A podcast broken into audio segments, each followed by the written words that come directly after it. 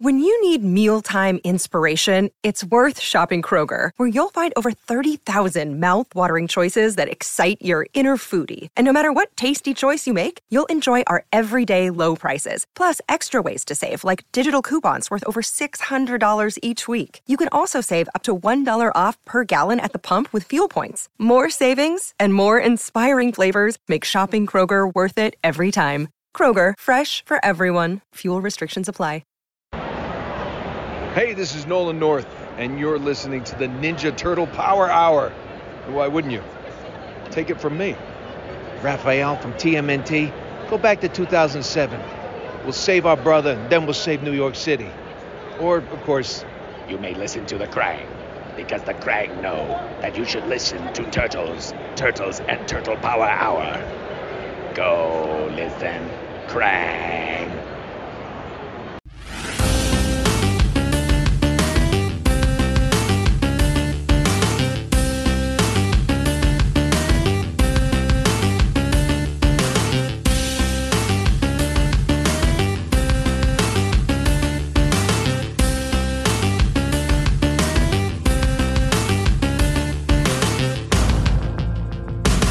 Welcome to the Ninja Turtle Power Hour. I'm Spencer Toon. I'm Keith McGuffey. And I'm Mike Templeton. And this week we're talking about Armageddon Game, the IDW comic event that is going on right now. Back to the good stuff.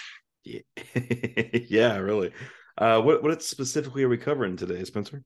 We're going to be covering Armageddon Game, the Alliance number one, Teenage Mutant Ninja Turtles volume 5 issue 134 do not start. Oh, oh my god. oh my lanta. Do not start that. I'm gonna buy a plane ticket to utah. Uh. and armageddon game number three. Oh my goodness. Wait wait wait wait. I got so mad i didn't even hear you say my issue number. Oh man uh, made so me lose my train of thought.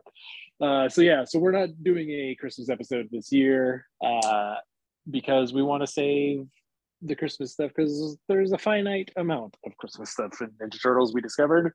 Yeah. Um, so we'll be uh, hopefully next year we'll be by this time we'll be talking about the 2003 series and can get to that Christmas episode in its regular time frame. Probably not exactly, but we'll, we'll see.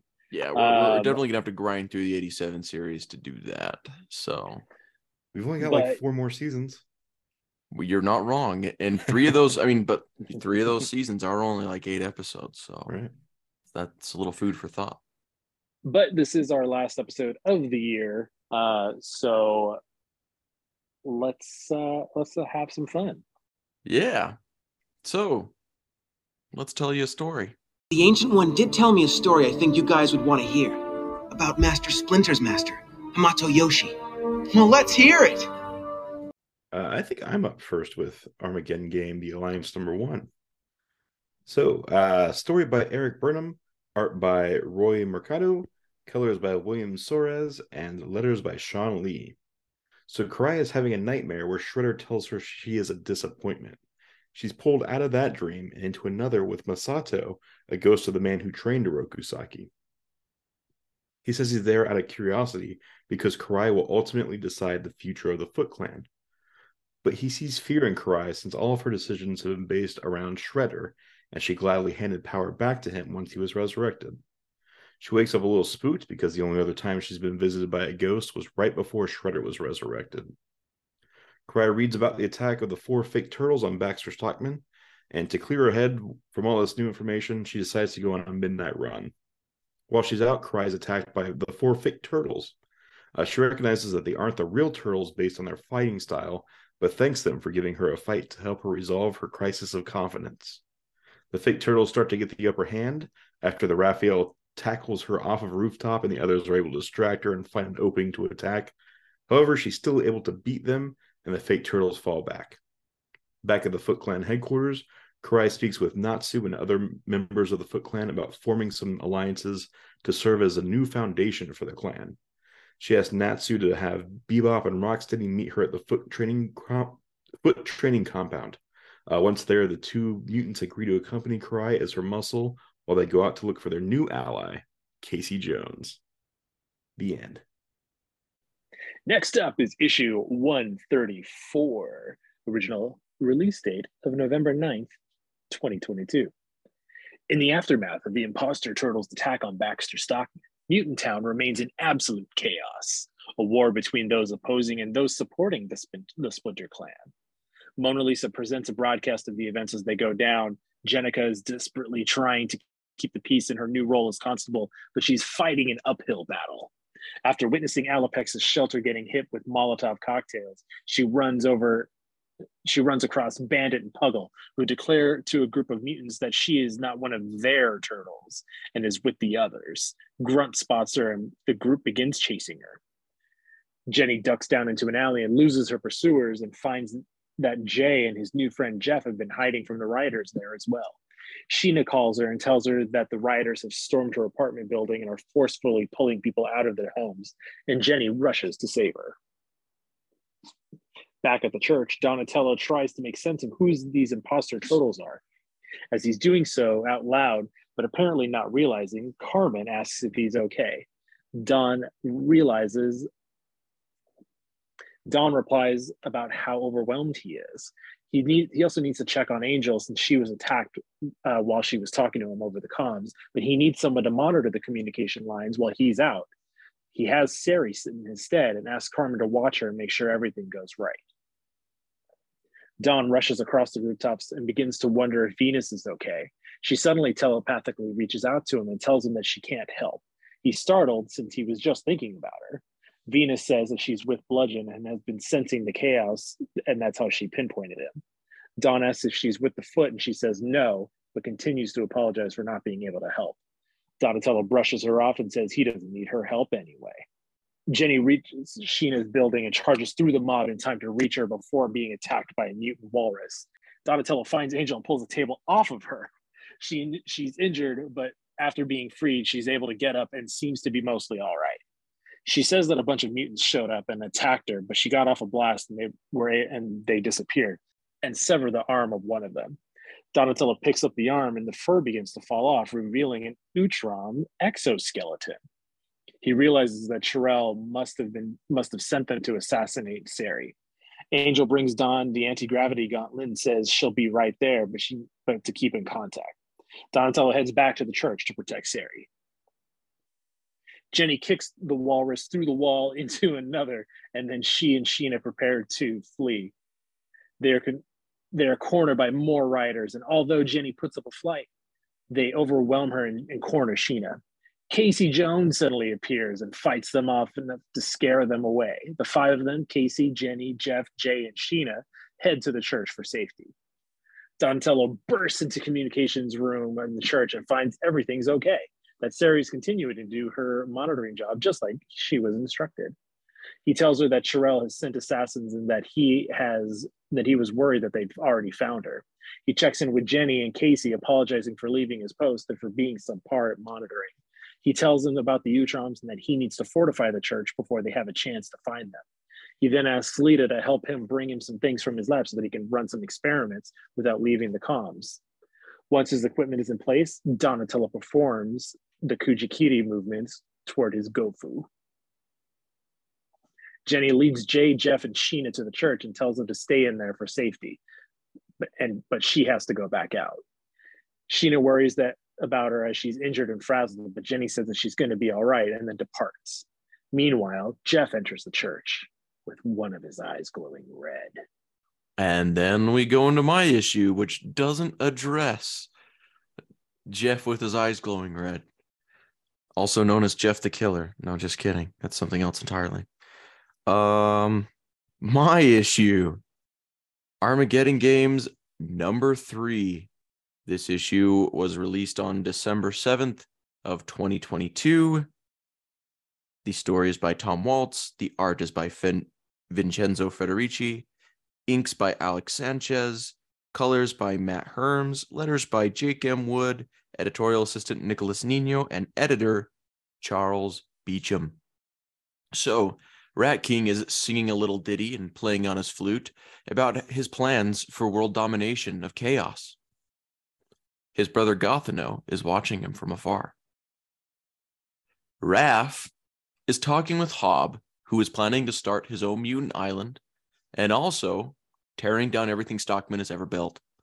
They're going to need Man Ray's help to do this.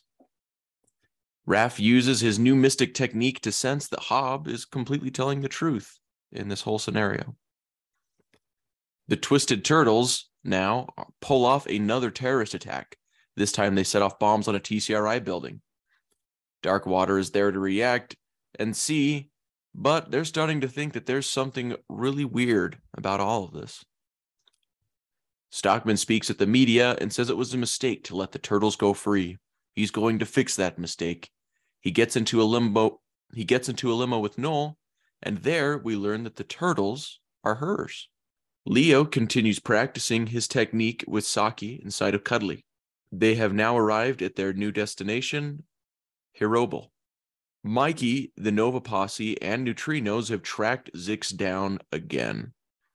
We learn more about this mission from the Nova Posse.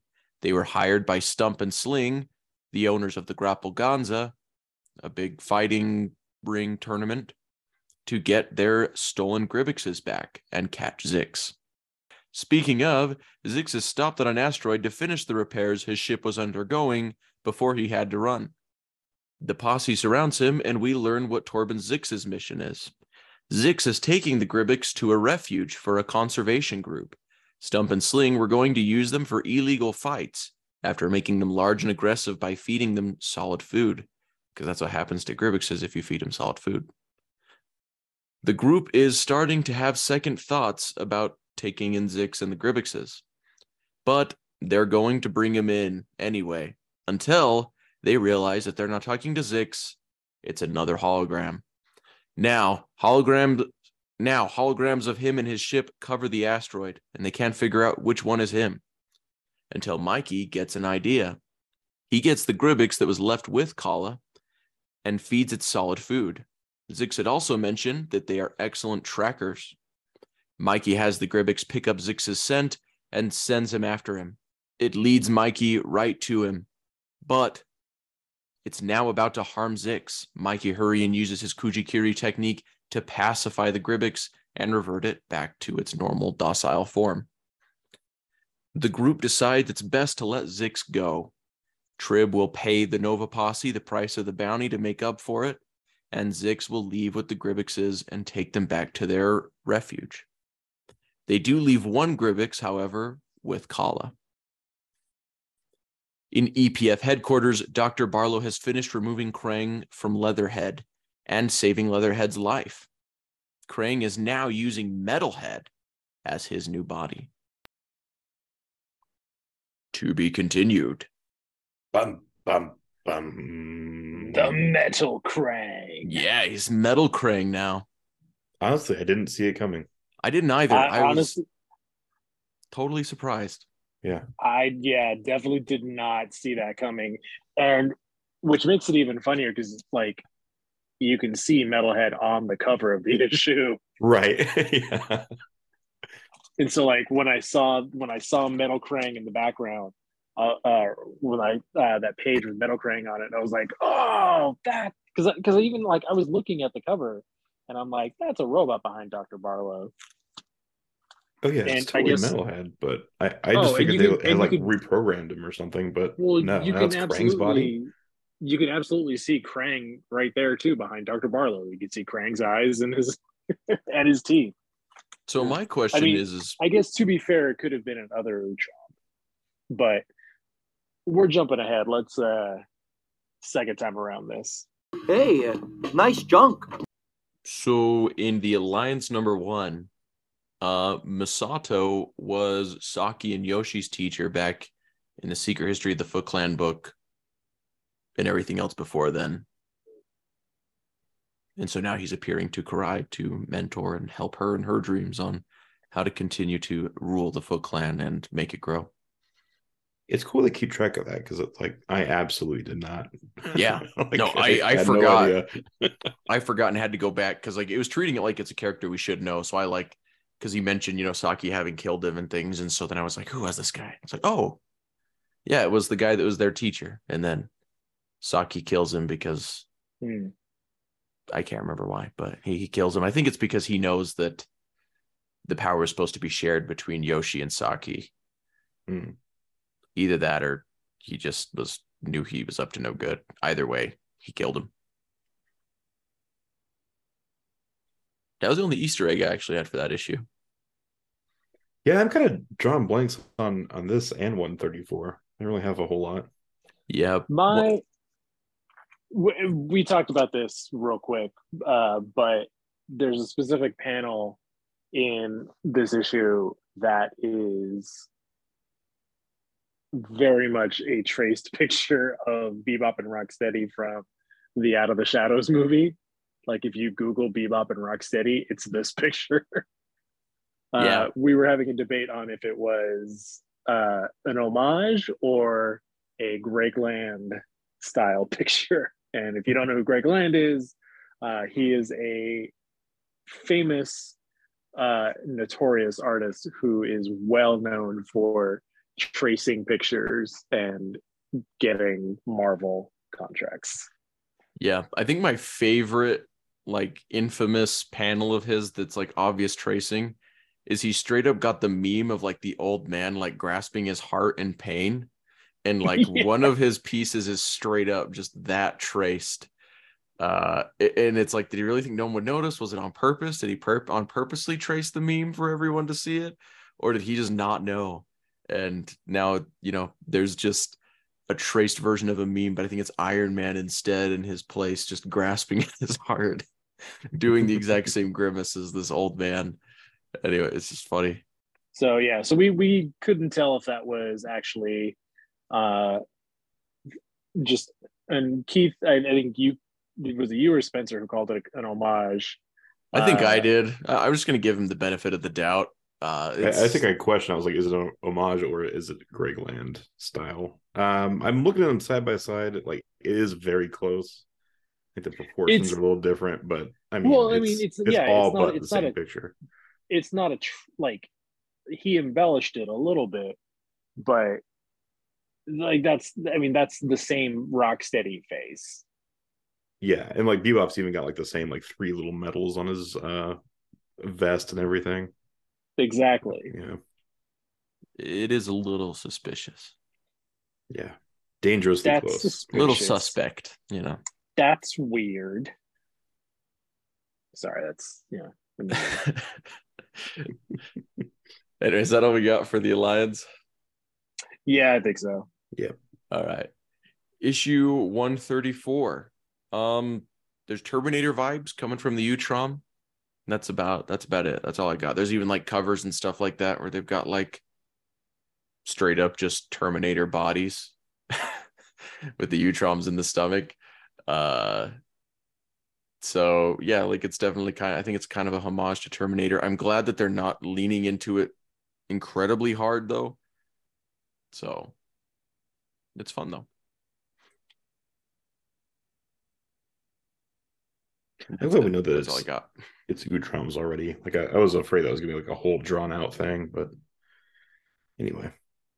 I think it was That's- pretty obvious, but well, maybe you're a better reader than I am. I don't know. Um, that's all, all I had. I, I don't really have anything for this issue either. So right. I think for me, I don't remember who Carmen was. Oh, Carmen was uh, Leonardo's not girlfriend from the Fight Club. yeah, Right. he meets her at Fight Club. Uh, he goes to like an underground fight club. I think it was Sheena. Um, yeah, I think so. who I guess that's the other thing I want to bring up in second time around. Do you think that Sophie is a Bouncing Souls fan? Because like the only place I've heard that name is that song "Lean on Sheena," and like it gets stuck in my head every single time I read it.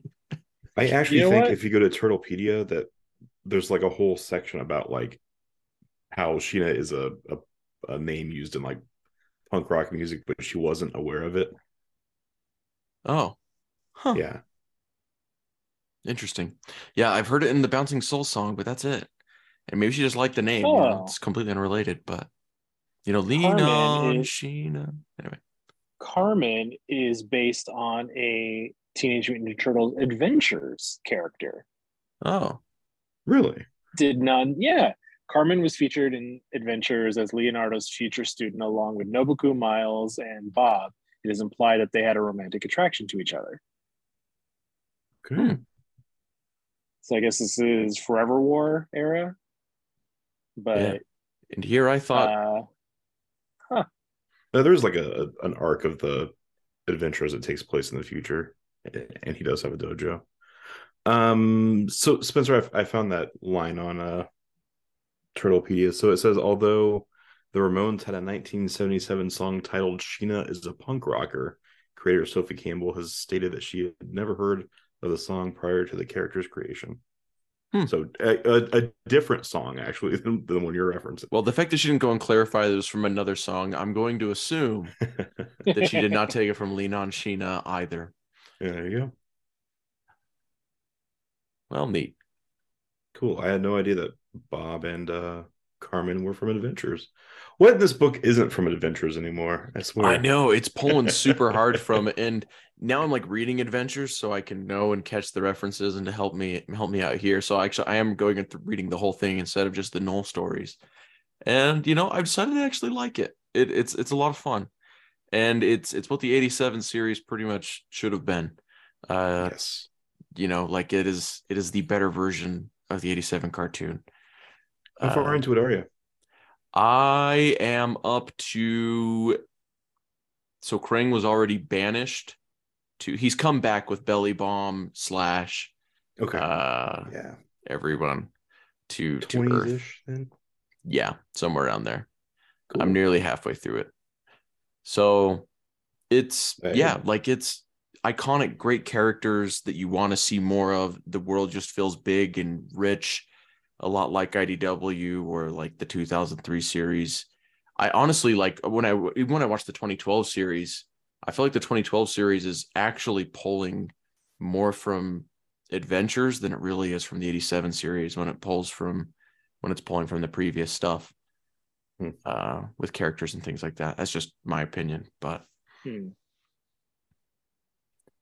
but yeah Speaking of uh, references to Archie, if we're done with 134, yeah uh, in, in Armageddon Games number two, uh, they mention Astraea, which is like this planet that's become an asteroid field. That's Mhm. also from the Archie comics. It's mentioned in a, an issue of uh, the Mighty Mutanimals mini series as like a like the last bits of a warring two warring races. Like they fought over this planet and destroyed it and became an asteroid field. yeah Oh, it's I- in the I second thought it was mutanimal Alderaan. series yeah it's in the second mutanimal series uh, one of the four wins is this dragon and it turns out he's the last surviving alien in from a war between yeah those two planets and they blew each other up and he tells his story and yeah I think I mentioned before that Horrible is also from Adventures. Yeah, which also is a combination of Hiroshima and Chernobyl put into one word. Hiroble. Oh, cute. Big nuclear disasters because it was a planet devastated by Krang. Yeah, yeah, that makes sense. Huh. Yeah, that was something I learned from Turtlepedia. Thank you, Turtlepedia. I wouldn't have known that on my own. It. It's a great resource. It's not the best written, but it's a great resource. Yeah. yeah, yeah. Um, I don't know if we've mentioned this before, but the acting director of the EPF is director Bronze, and Bronze was the the psychic guy that was like April's neighbor back in volume two of the Mirage series. Oh yeah. oh yeah. Dang. Now that that's a we- callback right there. We better have see him. Called that yet. I want to Yeah. see Psychic Mr. Clean again. Like more than anything. yes. I thought he was really cool. I'm surprised. I did too. Yeah, I since. liked him. Yeah. No, I liked him too. I'm I'm totally down. If they want to actually show him again and we actually get to see him and he does things, that would be amazing. That's also that's Wow. like a cool place for him to be is with the EPF, you know. hmm Yeah. Well, because it was like suggested that he was in the government beforehand in, in volume Yeah, two before yeah. leaving. Yeah. So that's Well, pretty neat. less of a less of a deep cut. Uh, the Channel Six reporter is Burne Thompson. Mhm. Yes. Uh, so Burne, April's boss from the '87 cartoon, who is not as mean in this uh, in this version. No, he seems to be like he's going really easy on Stockman. Yeah, His early I mean, career, you know, he's not as he- jaded he's- and bitter as he is in '87. He's very, yeah, he's very, you know, bright-eyed, bushy-tailed reporter. Not, not the, not the young grizzled reporter that he uh, described himself as in his in his starring episode. Yeah. Uh, another cool thing is Raph mentions that Hob is going to the island where they kept Typhoid Mary, who was a real person. She was pretty much the reason why we discovered healthy carriers of disease. So she was a maid that refused to stop working for families because she wasn't sick. There's no way she was giving these people typhoid fever. And so she kept going back to work under different names. And so they had to arrest her and isolate her so she would stop. And so they put her out on this island. She had to live there to keep her from spreading typhoid fever to people. But also, Wild. Daredevil connection Typhoid Mary is the name of a Daredevil villain as well. Yes. That is where I know the name Typhoid Mary because that was one of the first comic books I read. Was like him fighting her. oh, awesome. And I was like, and I just, I remember reading it and not knowing how to pronounce the word typhoid. Uh, yeah, no, Typhoid Mary was originally a real person that uh, refused to Mary- believe that she was a healthy carrier. It's kind of how we discovered it. Mm, Hmm. Mary Mallon. That's wild. I couldn't imagine being in a position where I'm like, no, I have to clean houses even if people die. Well, I mean, she has to work. I imagine she's I just like, I have to work. This is what I know how to do. I'm not sick. I, I got I got to eat, Yeah. guys. You know, kind of thing. So yeah, then she kind of just got put under house arrest and isolated on this island, so she couldn't give it to any more people. What I, what is that island used for now? I wonder. I have no idea. Apparently, a mutant island. You know, that's Ha, ha, ha. I don't know. I, I I just remember watching this like as a documentary in like either high school or junior high years ago, but I don't know why it stuck with me, but it did. Her, her picture, her picture on Wikipedia is like her lying in a hospital bed, angrily staring at the camera. like, she does, like she does not want to be there. I mean, Yeah. to be fair, I don't blame her. Uh, So North and Southern, North and South Brother Islands are a small pair of islands located in New York's East River between the mainland Bronx and Rikers Island. North Brother Island was once the site of a riverside hospital for quarantinable diseases, but it is now uninhabited. The islands have long been privately owned, but were purchased by the federal government in 2007 with some funding. Blah blah blah blah blah. They were de- they were then designated as sanctuaries for water birds. No. Hmm. Wow. So I guess Hob probably could go in and take Yeah. that over. The birds aren't going to stop him. Or The- I mean, mutant birds, just- dude. I was gonna say he'll just turn the he'll just turn the birds into mutants, Right. willing mutants. He Willing very mutants, much, yes. yeah. He stresses willing mutants. Yeah. That's kind of always been his thing. So I'm, I'm glad he's sticking to his guns there. Yeah, like Hob. Hob continues to be one of my favorite characters in IDW. Like he has always like held true. Like he's an ass, but I mean, you know that in in dealing with him, you know it's something's going to benefit him in some way. But he's also got his own honor code. Mhm. Mhm. and you know he very much will fight for his people you know i don't he's never really abandoned the mutant he's been hurt by like you know mutants like that he's been with but i don't think he's ever really like abandoned mutant kind or like he's never left a mutant to you know the authorities or whatever right Mhm. Uh, I don't. I don't know. I don't think so. See, that's why I thought it was because wasn't he selling mutants to the Foot Clan at one point?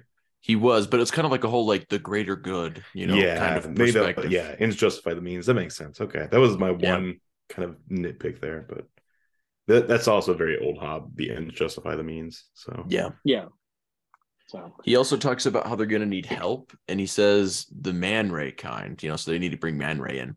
And I like that Man Ray is an extremist, and he like is knows about sabotage and all these other things. Because Mm.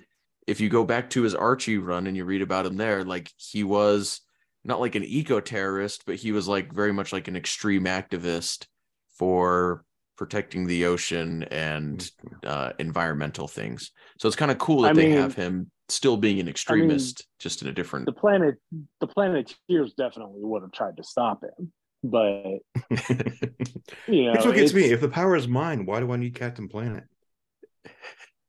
eh, that's true. Not all, but but not all the powers are yours. Just the power, like a Just- power. okay, all right. Uh, but I did like I did like you know uh I think it was was it Lion? No, it was it was one thirty four where uh while Mona Lisa's doing her podcast, you can see um in the crowd there's a man way man ray was right uh Oh yeah, uh poster and I was like oh yeah that's the shirt we need, man. Man Ray was Honestly, right. I I would wear I would wear a man ray was right was right shirt I, I would also do that. Let's make it and sell it as a podcast. You know, honestly, Make that let cheddar. Us, let you know, listeners, let us know if you want that as a shirt. We might we might set up a Teespring for that. yeah, we'll call we'll call Colin. See Just can for ourselves. for. Yeah, And then you know I got else friend who with wants a it. cricket. I wonder if we could. There you go. Anyway, yeah, My mother-in-law has one. I'll talk to her. perfect. We get a Uh, little sweatshop going. We'll have these out in no time. There we go. All right, we're ready to move on to what we didn't like about these? There's one last little thing I've got. Yeah, Gribbix is given to Kala, and Kala was the one who had the pet Gribbix in the episode, Mhm. the Gribbix in the 87 series. There we go. So it was her pet that got lost on Earth. Now it's been given to her as a pet, and she has it, just like in the 87 series. Cute. It's like poetry. in rhymes. All right, let's move on then to anchovies. No anchovies. You put anchovies on this thing and you're in big trouble, okay? I can't let you know. So uh the Alliance, I know I've I've waxed poetic about like how cool those fake twisted turtles, I think you called them, Spencer, how cool they look. But like they look really bad to be in this issue. And I think it's because like their mask only just barely covers their face or Mhm. something. Like I don't quite know what it is, but it was, they looked very off-putting to me. Hmm. Yeah, for me, my only one was like a tiny nitpicky thing. Karai calls Natsu old friend uh, when she's talking to her. And They've only been I friends mean- for like a year. Yeah, like I, I just don't think they've been friends for that long. I don't know. Maybe it's the longest Karai's ever had a friend in her life, though. So maybe to her, she is an old friend. Yeah, yeah. you know? Yeah, yeah. To be fair, yeah, that's that's probably it. Because because yeah, like it that stuck out to me too. I'm like, you haven't known Natsu that long. Like Natsu's very loyal. Um, but calling her old friend like implies that like they've known each other for a long time. And I I can't remember like Natsu knew of Karai, but like they hadn't met before. yeah. This isn't she like former Yakuza or something? Yeah. Yeah. Okay. And so and so like Natsu knew of Karai because of the Foot Clan, but she didn't know like of Karai like Oroku. Like she didn't know her personally. Yeah. No, she And accidentally and even shoots then- Karai in the arm, and then Karai. Yeah. Yeah. All my I, I best love that friends story. have injured me at some point, and that's how we met. Yeah. And even and even then, like like I said, like this has only been about a year ago. hmm Well, I don't know, know if and it's really only confined for a year because I, I just don't know how much time has passed between then and there. Either way, I just don't think anyone in their 20s gets to call anyone old friend. But that's All right, just fair. I the reason I drive so recklessly is because every crash is an opportunity to get hurt by someone and make friends. yeah. There we go. Also, do we know why they're the evil turtles are attacking Karai? That seemed odd to me. They said they'd been tracking her, but yeah, we didn't really find out why. Maybe maybe I'm jumping the gun. Maybe we'll find out later. Yeah, that's a good point. Yeah, I don't know why they would have done that. Maybe they're trying to like get her involved or something. Maybe It they're just- trying it- to. Yeah, it seems odd to me because it seems like they've had bigger fish to fry. Like attacking Stockman in public was like a big publicity stunt, and so was blowing up TCRI later. So Yeah, there, there's still like me, but there are still a lot of dangling threads, so this could be answered later. And I'm also wondering if maybe it was answered before, and I just can't remember it because it's been a while since I've read the three issues that came before this. yeah, So I might have to go back and read those. But but so far, yeah, as far as I know, I don't think they've actually said why they attacked her. That's it. That's that's all I really got. yeah, one thirty four. I Oh, think. wait. Well, my one more thing for Alliance, Oh, like yeah, yeah. part of me is like, do we really need Alliance? Like, it it almost feels a little superfluous. I know it's going to be telling this story, like it's its own like little side story, and then eventually everything is going to coalesce. But it, I just I've had burnout before with Marvel and Mhm. their event books having to buy like 10 different books you know to Mhm. find to get everything going on an event and this is much smaller you only have to buy like three books Yeah. right now so it's armageddon game alliance and even then alliance is like four issues i think Yeah, it's not too I many. So yeah, you know i just it, it just feels like this could have been like the b plot in the main book I don't know. I don't think so. Cause like I Like, mean like you- Armageddon game, the normal book, it follows all the turtles and they're all split up with different groups of people. You know, like Raphael's plot barely moved. Same with Shredder and Leo's. Uh it was mostly Mikey's plot. So like I feel like these are already stuffed with so many plots that you really do have to Well- have this well- other book.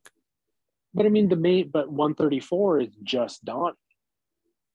Well, it's And it's like Donatello and Jennika. yeah but i mean half the time i forgot jenny was in it because it was so donnie heavy Yeah. like no, it has Je- definitely been jenny very Donatello jenny heavy. jenny jenny bookend like you know the book start the issue starts with her and it ends with her to be honest like i said i, I kind of forgot she was in it for a moment Yeah. uh, but this really feels like it could have been like a third kind of insert Yeah, there. i- if they wanted to make the main series another like 40 page book, then maybe they could have done it that way. But I just I think that there's too much plot and things like that introduced in these for for them to do that. But that's just me. it it might pick mean, up I- too. You know, as Yeah. we start getting to Casey Jones, whatever's happening after that. yeah like and, and, and like i said like i'm, I'm kind of i'm kind of just feeling this way because like i said marvel burned me before with that Mhm. and i don't want to it's it's not nearly as bad with turtles i just i don't want it to become that way Yeah. and thankfully according to the reading guide it's not i just it's hard to it's hard to get past that ptsd Fair. Yeah. Um you know, actually going back to that thing with the the twisted turtles, it seems like before they have memories of the teenage mutant ninja turtles somehow. And like they they have some things where so I think they straight up just attack Karai because she's the foot and they don't like the foot. No, it's just like quasi programming kind of thing. Yeah. Cause there was that Hmm. Whole like in the in the free comic book day issue, like they all kind of remember themselves as having the like different names, even though the nunchucks are all messed up. It, but I I don't know. We'll have to see. We'll have to see Yeah. when we get there. Maybe it's just to make them convincing as trying to make themselves be convincing as the the turtles, and so they're fighting the foot because that's what the turtles did. I don't know. Maybe. Hmm.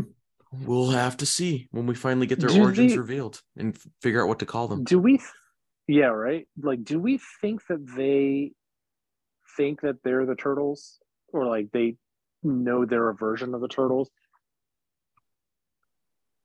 Yeah, like I I don't know. Like that's the thing. We haven't had that revealed yet, so I think we're just gonna have to keep Yeah. reading on that. They haven't had a ton of lines either, but there was one line, I forget which book it was, but uh when the EPF or Blackwater soldiers asks, he says, You're Leonardo or you're Raphael, right? He says, No, I'm Leo, I'm Leonardo. Like he kind of stutters. Yeah, So I, I think it's possible they're like they they've been implanted with some memories and maybe some other programming or training or something, and it's not. Maybe the reality is a little warped or something. I don't know. Yeah, like that's that's kind of the the vibes I'm picking up because that's what I was thinking of, and that's what made me think that is the fact that they're super insistent on their name being a specific one, but then they're like not certain kind of thing, you know. Mm-hmm. Hmm. But we'll have to, I guess, keep reading to just find out. Next book. What uh 134? What's the deal with uh Venus contacting Donatello? Like it it just seems kind of weird to me and I, I don't know where it's going. Yeah, they've been connected since before Armageddon game began when, you know, Donatello was trapped and she like helped him Yeah. access the astral plane and things. And so they've kind of like been connected since then. But yeah, I don't know where it's going. I'm I'm kind of waiting to see, but she's like doing some whole thing where she's healing, which kind of bums me out because I really like the Frankenstein look. Uh, but they're like it's like slowly going away. But it's it's fine, I guess. but but yeah, I'm waiting to see what that's all about too. Yeah, that's my only complaint is like I feel like there needs to be some movement there because it's it's been several issues now that Donatello is just like, oh yeah, Venus, and then Venus is in his head. She's like, oh yeah, Donatello, and then they just stop talking. Yeah. so Oh yeah, that's all I got there. Yeah, I don't have anything for 134. Yep. Uh, Um, Armageddon games number two. My only complaint is it feels like maybe we're done with Torbin Zixx already, but like Yeah. I'm not done with him. yeah. I I love the character and I like really love that they did at them in this book. It is kind of bum like I'm kind of bummed out that he's leaving, but I guess that is the way of of all of this. You know, not every character can stick around forever. I do hope he comes back though. I I yeah, I, I wasn't ready for him to be gone. And so I Yeah. kind of hope he does come back at some point. Especially because like really the only thing he did in any of these issues is just like set up holograms. It's like I get that to stick, but like twice in a row, and he's he's cooler Yeah. than that, you know. Yeah. We haven't seen the Black Blade. That's true, and I have seen artwork with the Black Blade, so we're not done with them. Yeah. He's I coming think he did pull it. He pulled it out the last issue. Oh 'cause yeah, I did he did pull quote it? it someone. Okay. He pulled yeah, he pulled it out in that first issue, but it's like he didn't use it. Yeah, Never mind, I saw the He- art then. So that's he needs to get a, in a sword fight of some sort at least, right? Well, we'll probably get something with him. What if we get a Battle Nexus arc and he's there? I think Just this throwing that be, out there. Very last, like Yeah. you know, Krang has all but one, and then Torbin Zixx flies in, guns ablazing. Yeah, Krang or Terrell, I guess, or something. Well, because Krang's fully back now, though, huh? He's metal Yeah. Krang now. Yeah, we'll have to see. We'll have to see. Uh, I don't have any anchovies for that issue. I'm, I'm good there. That's probably my favorite one out of all these. Was number three. I really liked it. Well then let's let's move on to that next section that we got. I love being a turtle. Love being a turtle. So, issue number one, this issue just reminds me about why Karai is so cool, especially in this series. Like she's kind of got like the whole personal conflict thing where she's just kind of got a conflicted mind on on how she wants to do things and and how she wants to find her way.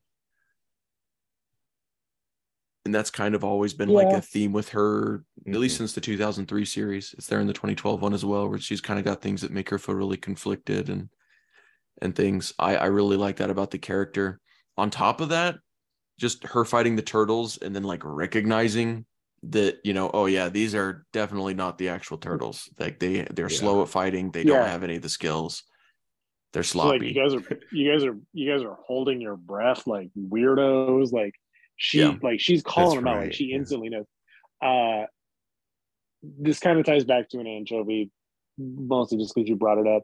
I feel like Karai's been on this path for a long time of like, I need to figure out what I need to do in in in, Yeah. in with the Foot Clan. It feels like she's been on this path for a long time. Now, But to she's- be fair, I to be, to be Mhm. fair, I am also personally in my real life on that path too, figuring out what do I want to do with my life. So I feel that with Karai, but I'm also annoyed that she's written this way.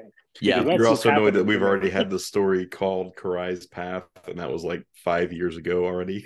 yeah, Well, it's uh, that's that's when she met Natsu, and it's like Yeah, you're yeah. still you're still in that same position in life, right? Well, that And was her like, how path to like take back the Foot Clan. She's taking back the Foot Clan, and now it's like, now what do I do? Yeah, you know. So I I don't know. I'm still good with it, and also she's had a moment of clarity now. So hopefully, we see her moving and continuing to move in that in the direction that uh they're setting her on. I did I did really like the line of uh when she's like ignore like what if Shredder asked and she's like ignore Shredder and Natsu and um what's his face were both like did you expect her to say that yeah eventually Yeah. I kind of wonder, like, when she's fighting those fake turtles, she takes the bow staff. I'm kind of wondering if she thought that was Donatello and like he would be the easiest to get away from. But then Uh-huh. uh, that's Raphael for those turtles, and he tackles her and says, "I want my weapon back." Yeah, tackles I- her I off the kind roof of wonder. too. I kind of wonder if she didn't like if that didn't help tip her off too. You know, the like, oh, the one with the bow is the really aggressive one now. Yeah. No, that's a good point too. So, and that that could just maybe I don't know. You can maybe infer that. Maybe give the the writer the benefit of the doubt. Say that they Yeah, planned right. that out. But uh, Good job, Erik Burnham. but yeah, I know I really liked it. I don't know. To me, Karai is super cool. Uh, I'll always like a story with Karai.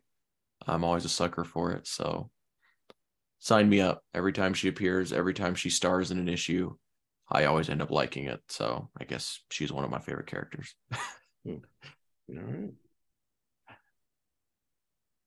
That's all I got for number one. Uh, Yeah, 134. Uh, I gotta say, it's like it's good to see Casey back in action.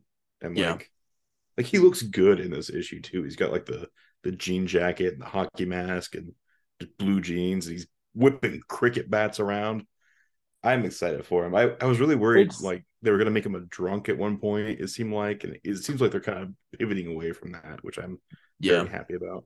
Well, I think yeah, I think I think Casey's Casey's finding a purpose right now because like he's been I don't know I don't know if that's if it's a problem with with they don't know what to do with Casey. You know, since him and April have like really broken up and Mutant Town and he doesn't need to be like the human vigilante in anymore because like everybody can kind of police themselves in Mutant Town. Mhm. And so I think now kind of giving him a like, you know, just just a bigger role on the team, like, hey, we need backup, we need Casey, you know, giving him that um, but also like this is very much like a mirage look for him.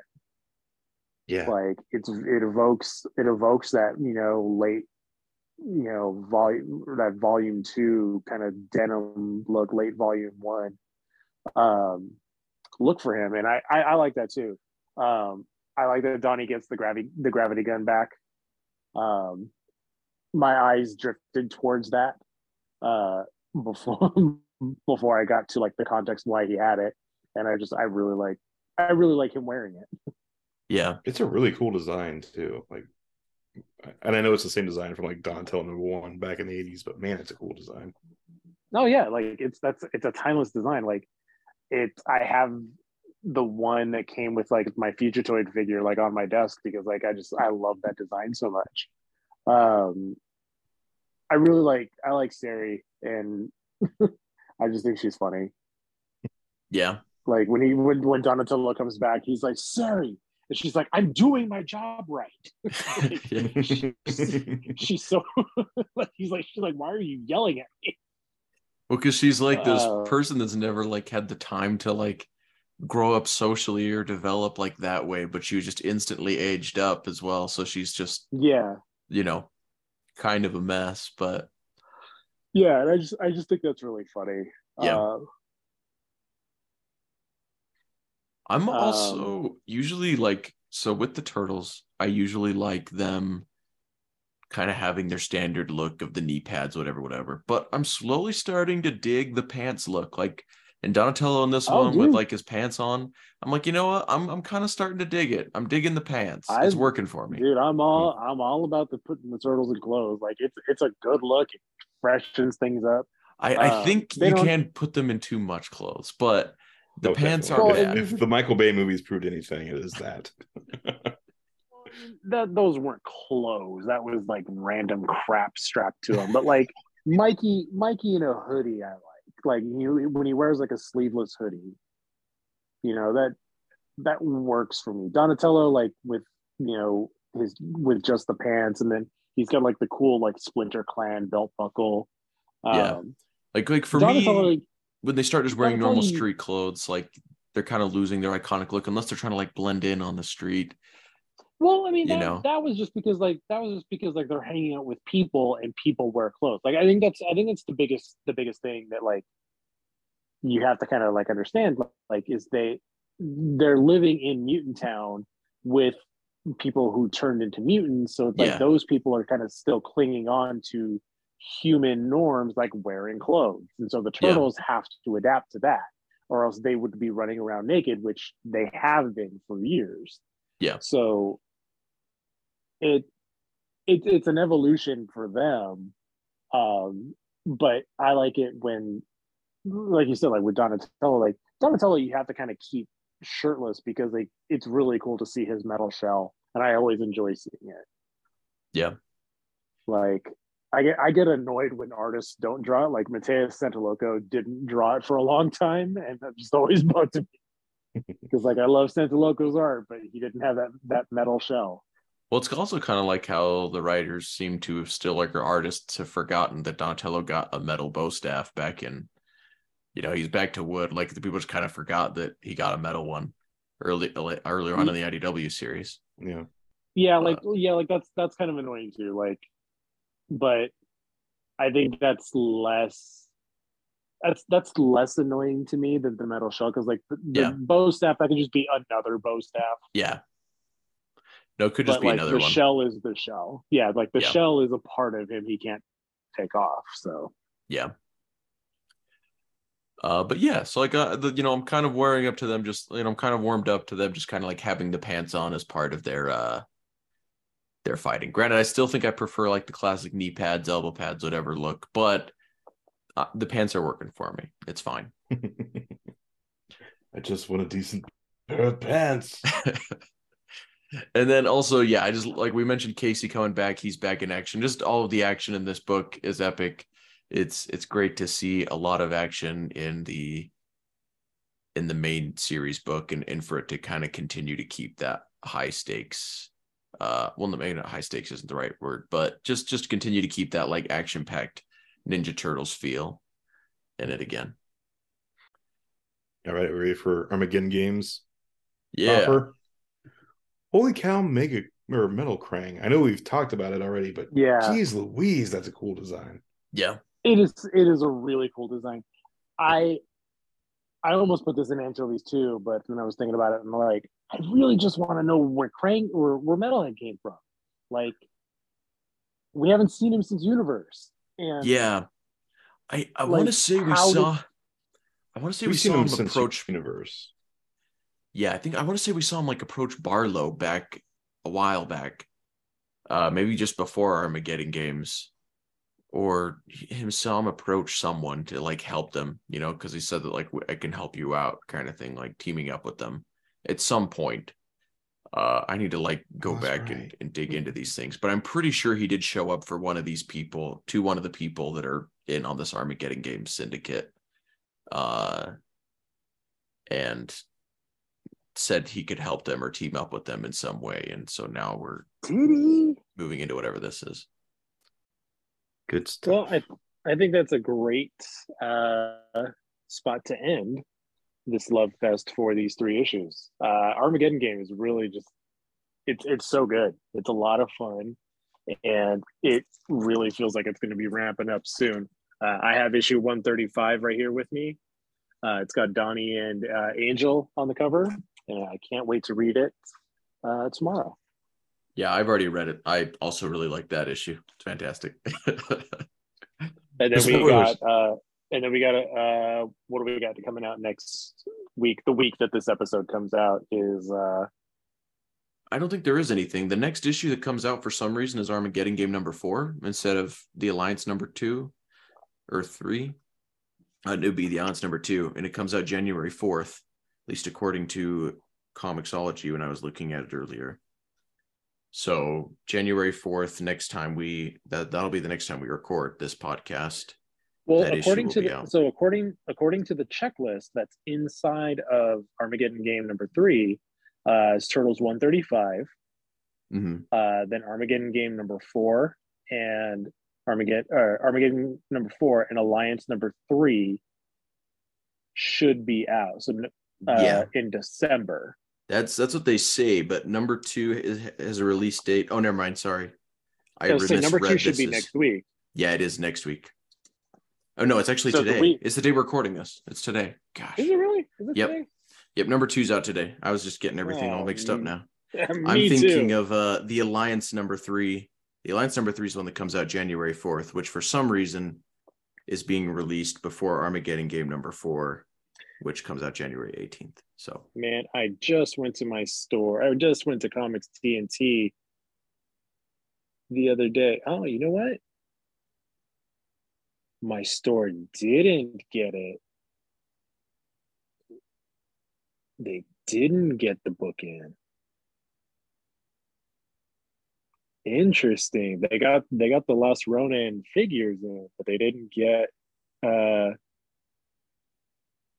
they didn't get the comic in. Interesting. Hmm. so yeah. Um to make everything all that all that clear. Armageddon game the Alliance number 2 already out. The Alliance number 3 will be out January 4th and January 18th is the Armageddon game number 4. So cool stuff. Uh, that was kind of news, I guess. This is April O'Neil of Channel 6.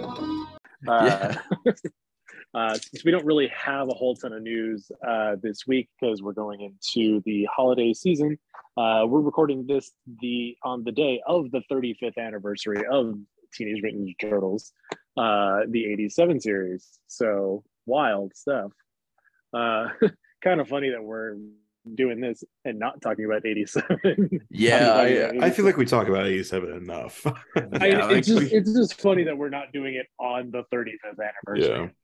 We do, and since So- none of us has also seen every last episode of it, I feel like we can't do a full retrospect on it the way we did the 2012 series.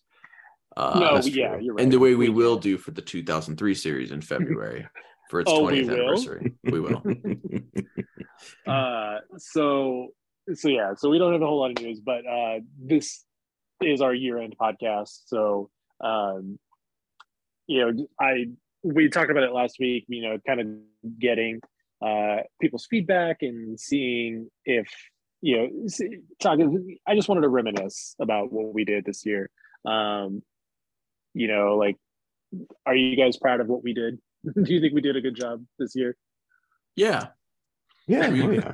we've gotten a whole lot of the 87 series out of the way. We're like next year, I think we're going to finish it. I think we're going to finish it before the end of next year.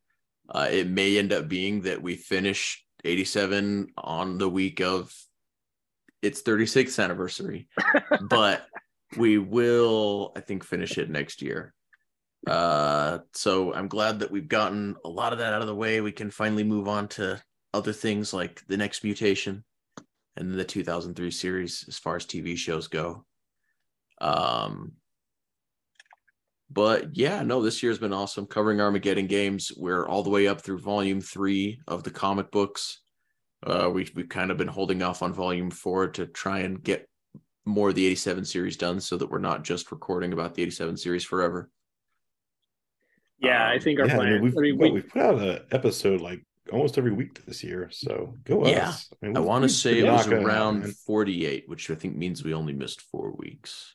Yeah. 48 or 49. Uh, so for three or four weeks. you know we had we had our episode 100 um you know it, it just a lot of cool stuff you know we we grew as a podcast you know we made you know that we had that arrangement with playmates where they would send us figures and we could post those you know we got those early you know we got that netflix deal where yeah we got to watch rise you know, early and, and we got to watch the rise movie and you know i got to do that thing with the cat or with the crew of the movie.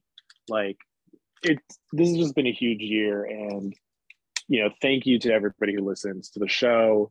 Um you know we we've whether you let us know on instagram twitter or facebook or you know just email us directly or you know i'm friends with some listeners um you know they just message me directly or you, they message the page the facebook page directly.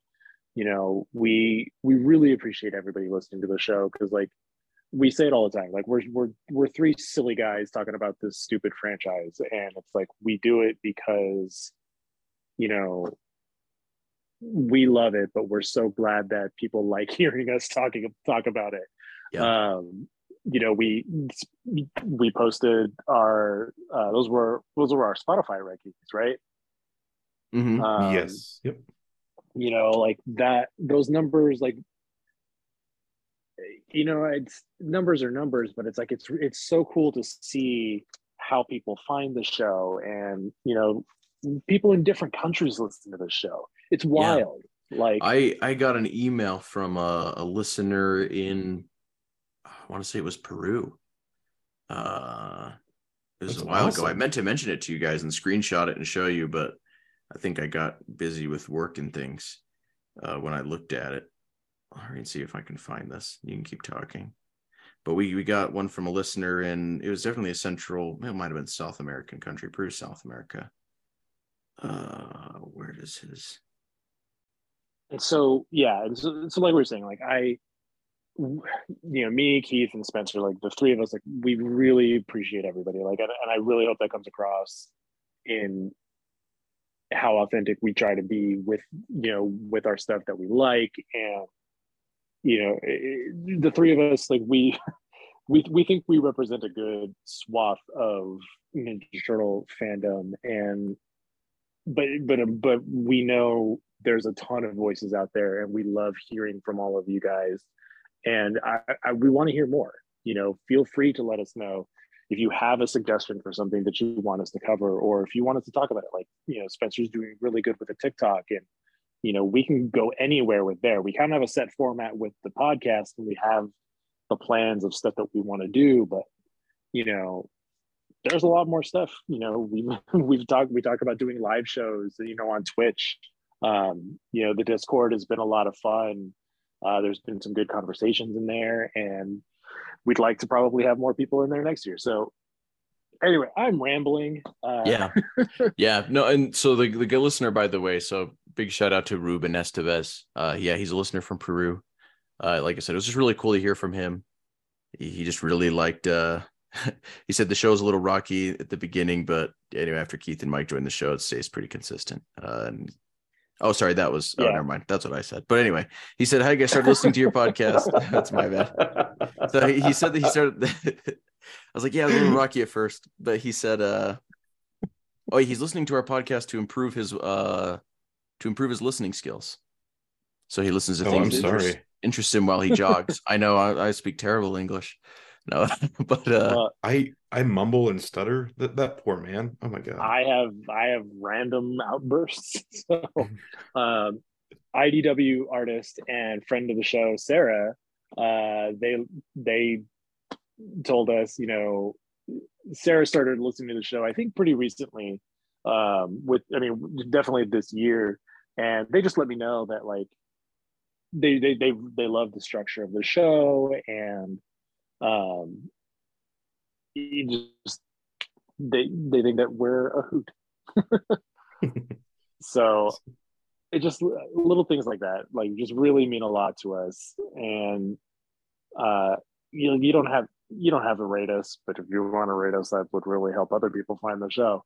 Um but even even clint like you know like he's been there that- for for so long. he's- he's been listening he's for been so there- long you know, and Clint will always tell us like, "Hey guys, I really enjoyed the show like this week," and just little things like that like really mean a lot. So we love each and every one of our fans and listeners. Um, even if you're a first time listener, you know, thank you. You know, thank you for even downloading the show. We really appreciate it. Um, that's it for me. Thank you again. Ninja Turtle Power Ninja Turtle PH on Instagram, Twitter, and Facebook. Uh, happy holidays to everybody out there. Um, stay safe, and we'll see you next year. Yeah. And so, guys, once again, thank you so much for listening. Hope you have had a great year, and we can't wait to talk again next year. Until next time, cowabunga dudes. Cowabunga. Cow Wabuyakasha. I didn't know where I was going with that.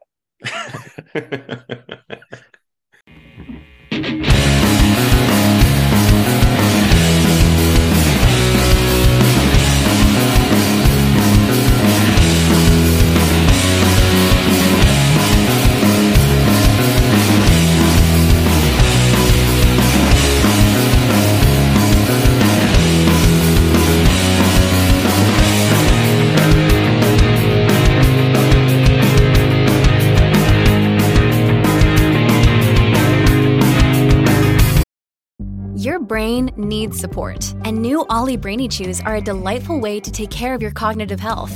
Made with scientifically backed ingredients like Thai ginger, L-theanine, and caffeine, Brainy Chews support healthy brain function and help you find your focus, stay chill, or get energized. Be kind to your mind and get these nootropic chews at olly.com. That's O L L Y.com. These statements have not been evaluated by the Food and Drug Administration. This product is not intended to diagnose, treat, cure, or prevent any disease. So, uh, little uh, unfinished discussion here, a little unfinished debate. Oh, yeah, yeah, yeah. Still yeah. needs to Okay, okay. happen. So we're doing, we're doing, we're doing that already, huh? Uh, yeah, we're just Uh, gonna get it out of the way, kick it off. It's gonna be like that, Let's it? see. Gonna squash this beef, Let's see. Let's see what the polls at so far. dude. That that's the most biased poll we've ever made. Yeah, It is. It's not biased. Yes, Yeah, it it is. Is. Do you consider the IDW comic to be its own thing or Volume Five? But That's then your not answers, biased. your answers like it's its own thing, you moron, versus like dummy, it's this thing.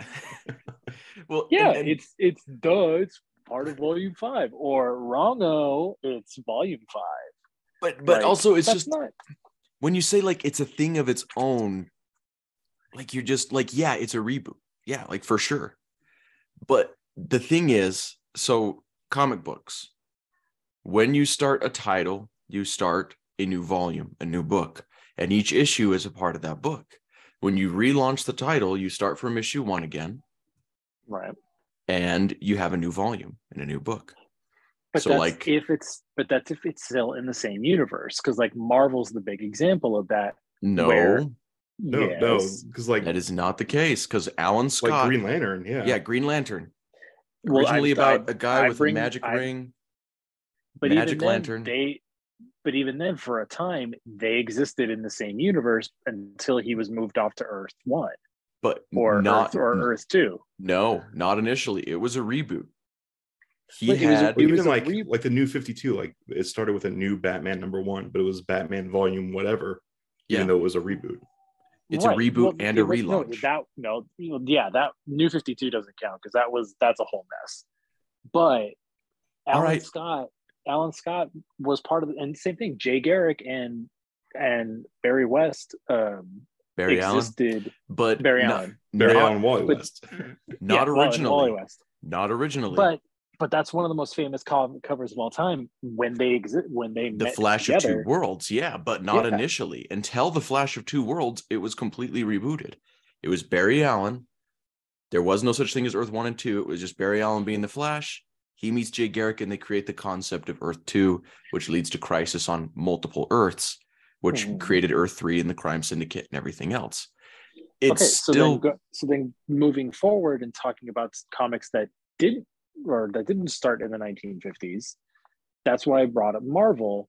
And every time Marvel relaunches a book, you know, Kamala Khan, Miss Marvel is like Ms. Marvel Volume Four. Yes, and uh, like even if you want to look at like Wonder Woman, Wonder Woman got rebooted with Crisis on Infinite Earths. This is 1987, completely rebooted. Amazons don't have advanced technology anymore. They don't have anything like they they're more related to like the Greek gods and everything else. It got rebooted. That became Wonder Woman Volume Two, but it was totally back from square one, back to the beginning, not the same universe as the previous one, because it had all been mixed together with Crisis on. There was a story to tie it together, but still, it's a reboot, and so it becomes. But and it's but it's still Volume Two, even though it doesn't continue the previous continuity. But even then, it still builds off of that and it's like you can't get to the new continuity without that old continuity. You can jump on, but oh, you absolutely new... can just read Wonder Woman starting from George Perez's run right there in 1987 after no, no, Crisis on Infinite no, Earths. I'm, I'm, saying, I'm yeah, saying that was the whole can. point, wasn't it? it yeah, and it I'm reads along just fine. I, I know. I'm saying you can. I'm, but I'm saying you can't get to that new universe without rebooting that old one. So it builds off of that old one. It doesn't so really build off of it. I mean, it uses the same no, characters just like IDW does. No, I mean, right, Renet. Right, but, but, but the new the new what I'm saying is the new universe justifies itself existing because of Crisis. So you're saying it's a it's a new volume in a different continuity. It, yes, like yes. It, it's, no, the thing you said it wasn't initially. but it's no, no, but it's but it's still part of that like same thing. Like it's you can't get to that without the old without crisis having happened. So in a sense, it's kind of like the new 52, where it is a reboot and a relaunch. Well, yeah, it's, but so was the IDW series. It's a reboot no. and a relaunch. It's the main title, Teenage Mutant Ninja Turtles. But but five. but but the difference is is that there's no preceding event that leads to that relaunch. There's no crisis for turtles. According to Turtles Forever, they're all well, a part of the same universe that branches off from the original comic book universe.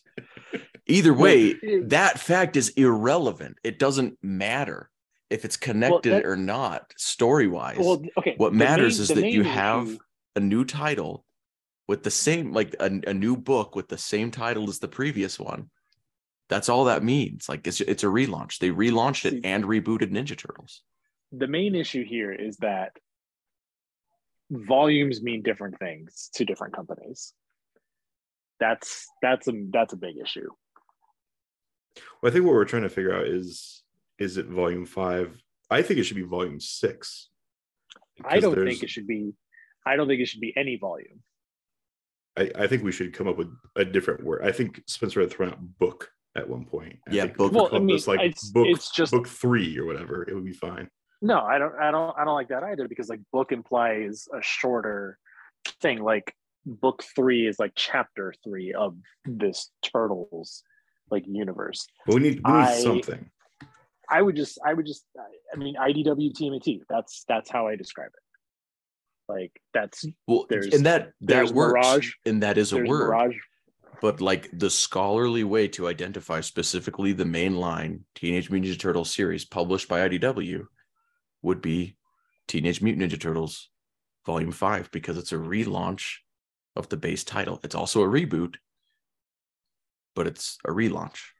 And, and see, my, my think... sticking point there is there's another volume of TMNT that was made for the 2003 cartoon that's also yes. called Teenage Mutant Ninja Turtles. So that's why I think it should be volume six. But I would argue that, that going was, by that. But I would but argue that that was not meant to be a relaunch of the main title the way IDW yeah, that, was. Exactly. I like I'm with Spencer on that one. That was an adaptation of 2003, just like Adventures and the 2012 and Rise comics were. Well, they, it's got the same title though. But it yeah, doesn't matter if it, it, doesn't matter if it's got the same title. It's not the intent of it. It's still it's still just a spin-off. I mean, yeah, this thing is like it is adapting and participating and being part of that cartoon, which I feel like would not make it officially volume five. Or, you know, I mean, you could make it. I mean, there's definitely is a case for it. Uh, yeah. The thing with like adventures though is because, that's called Teenage Mutant Ninja Turtles Adventures. Yeah, it has a different, different title. No, no, right, but like, it's not. It, so that's what I'm saying. Like it's still a spinoff in the in the same sense, but it's also the like like I said, it, the Dreamwave book is very specifically like tied to 2003. It's an adaptation to 2003, so it belongs kind of more there, like in how adventures started out there and the 2012 and Rise uh, comics very specifically only belong to them. Like it's not; those aren't their own individual volumes. If you wanted to do like a spin-off, They are their own individual volumes. They are, yeah. Like Teenage Mutant Ninja Turtles Adventures would be Teenage Mutant Ninja Turtles It's a Adventures volume, Volume yeah. One. Yeah. Well, right, but you don't you wouldn't call it volume one because there is no volume two. Yeah, no, I mean it, it's the case I mean, of there- like There, you there don't techni- name there technically is. There's a mini series and there's TMNT volume two, like that takes place after the mini series.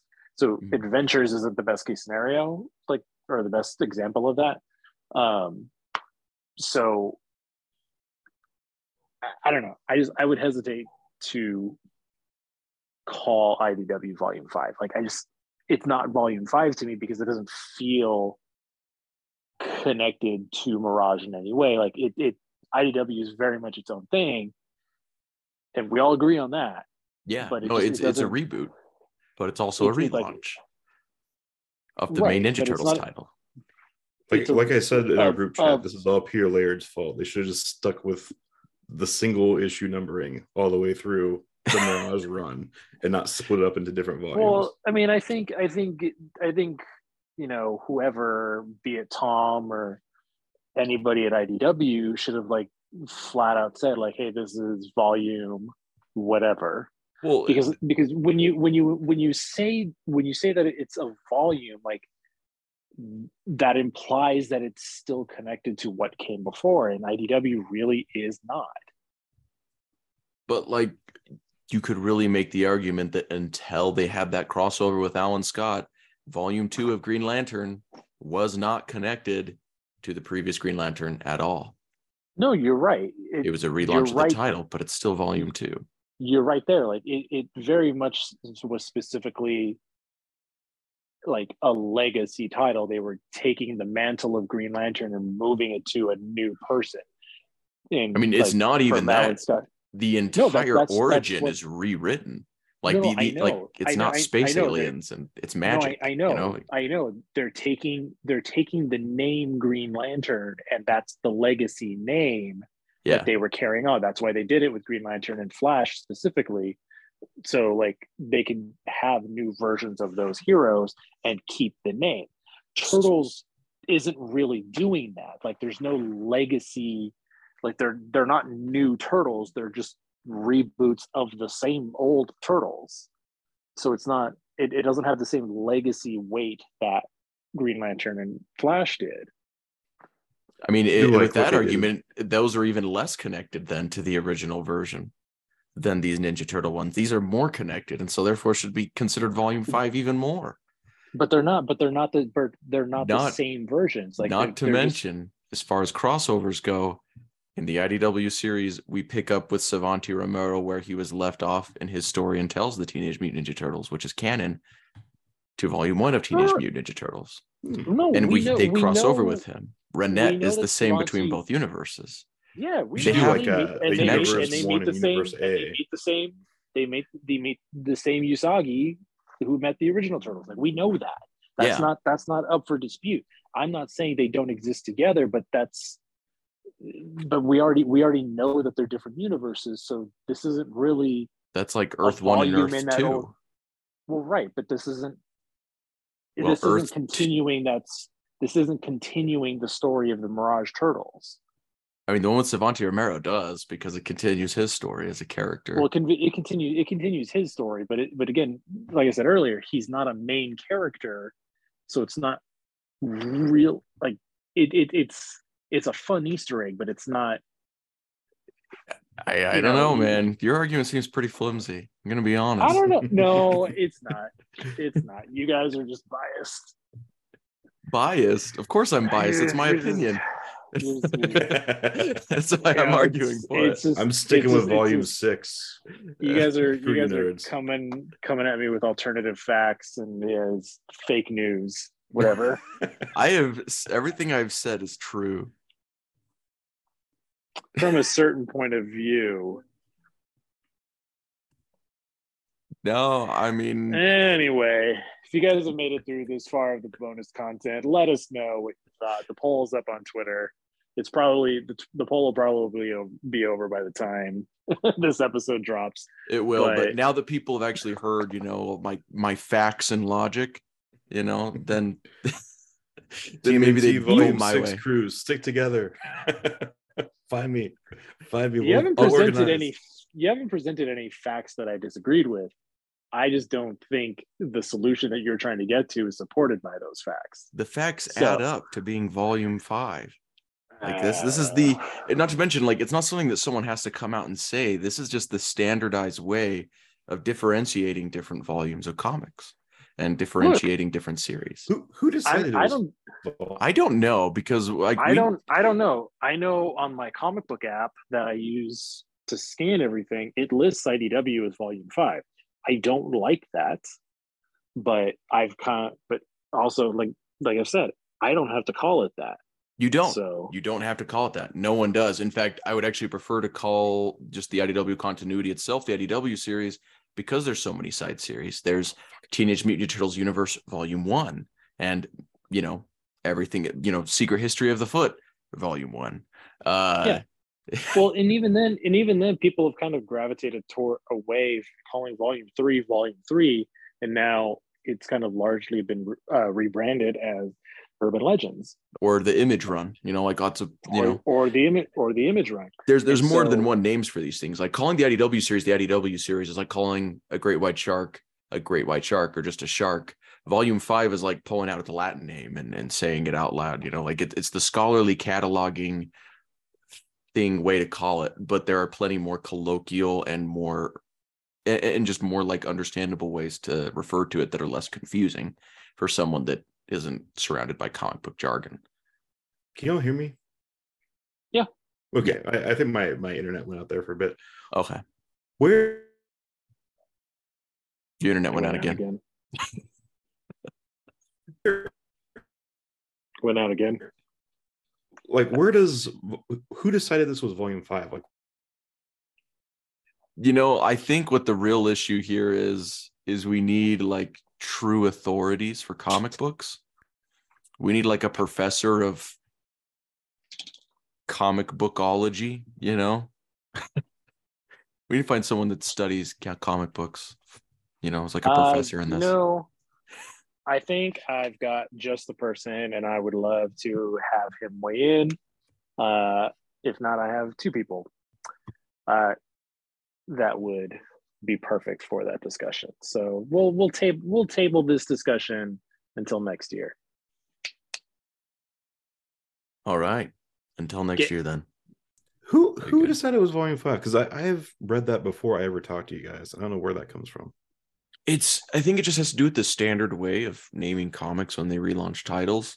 Uh, and so it's just you know they consider it a relaunch because that's what the real debate is is is IDW a relaunch of Teenage Mutant Ninja Turtles, would you consider it to be so or not? And I believe it would be. But anyways, if anyone can find like the first reference of it as Volume Five, I would appreciate it. Yeah, well, because like the other because the other the other problem is is that you have because even then Turtles kind of has a like IDW has a kind of a rebrand. So for all of the post issue 100 stuff, that's technically called TMNT Reborn. Yeah. So even then, that's a new volume. Yeah, Even I mean, volume but volume four was TMNT, Teenage Mutant Ninja Turtles. Well, the interesting thing about yeah, the so reborn then, thing though the same is name as the original. And then, like I said, that 2003 comic had the same name. So, like, what was it called when it was coming out? It was called, uh, I think it was just called Teenage Mutant Ninja yeah, Turtles. It Maybe it had another yeah, title though. I'm not it, sure. It didn't have another title. It was just called yeah. Teenage it was, Mutant Ninja Turtles. Turtles. Yeah. So like, like you very could specifically just the yeah. comic based on 2003. So my argument for that though is like that's not considered to be like a relaunch of the main title. It's not a relaunch. While the IDW series would be a relaunch of the main Ninja Turtles title and a reboot. It's uh, it's a so that's my argument jumping, for... It's a jumping on point, which gets into its own things. Mm-hmm. So, but yeah, as far as the reborn thing goes, they created a new jumping on point, and it's that way for the trade paperbacks but the issues themselves are still being numbered. Yeah. You know, one through da da da. So I I you know, it, it's a relaunch for the trade paperbacks, but not for the comic book issues. I don't know what you'd count for that. You know what you'd call that. Yeah, and, even uh, then, like, even then, TMNTpedia doesn't call IDW Volume Five. Well, it, and and the what's the the like Mhm. the like copyright information doesn't list a volume either. So I I guess I'm just curious like where because this is not the first time I've heard that argument that it's volume five, but like where does that come from is my question. No, right. like I said, I think it just comes on the standard way of like it's just considered a standard as far as like classifying comics. I don't know where that standard comes from, but it's just kind of exists from viewing it in other other things. I mean, even Yeah. the volume system itself has gotten really muddy in DC Yeah. lately as they've constantly relaunched titles with every event, and then they have other things going on where you've got like Grant Morrison's run on Green Lantern, where he's got a season one and a season two.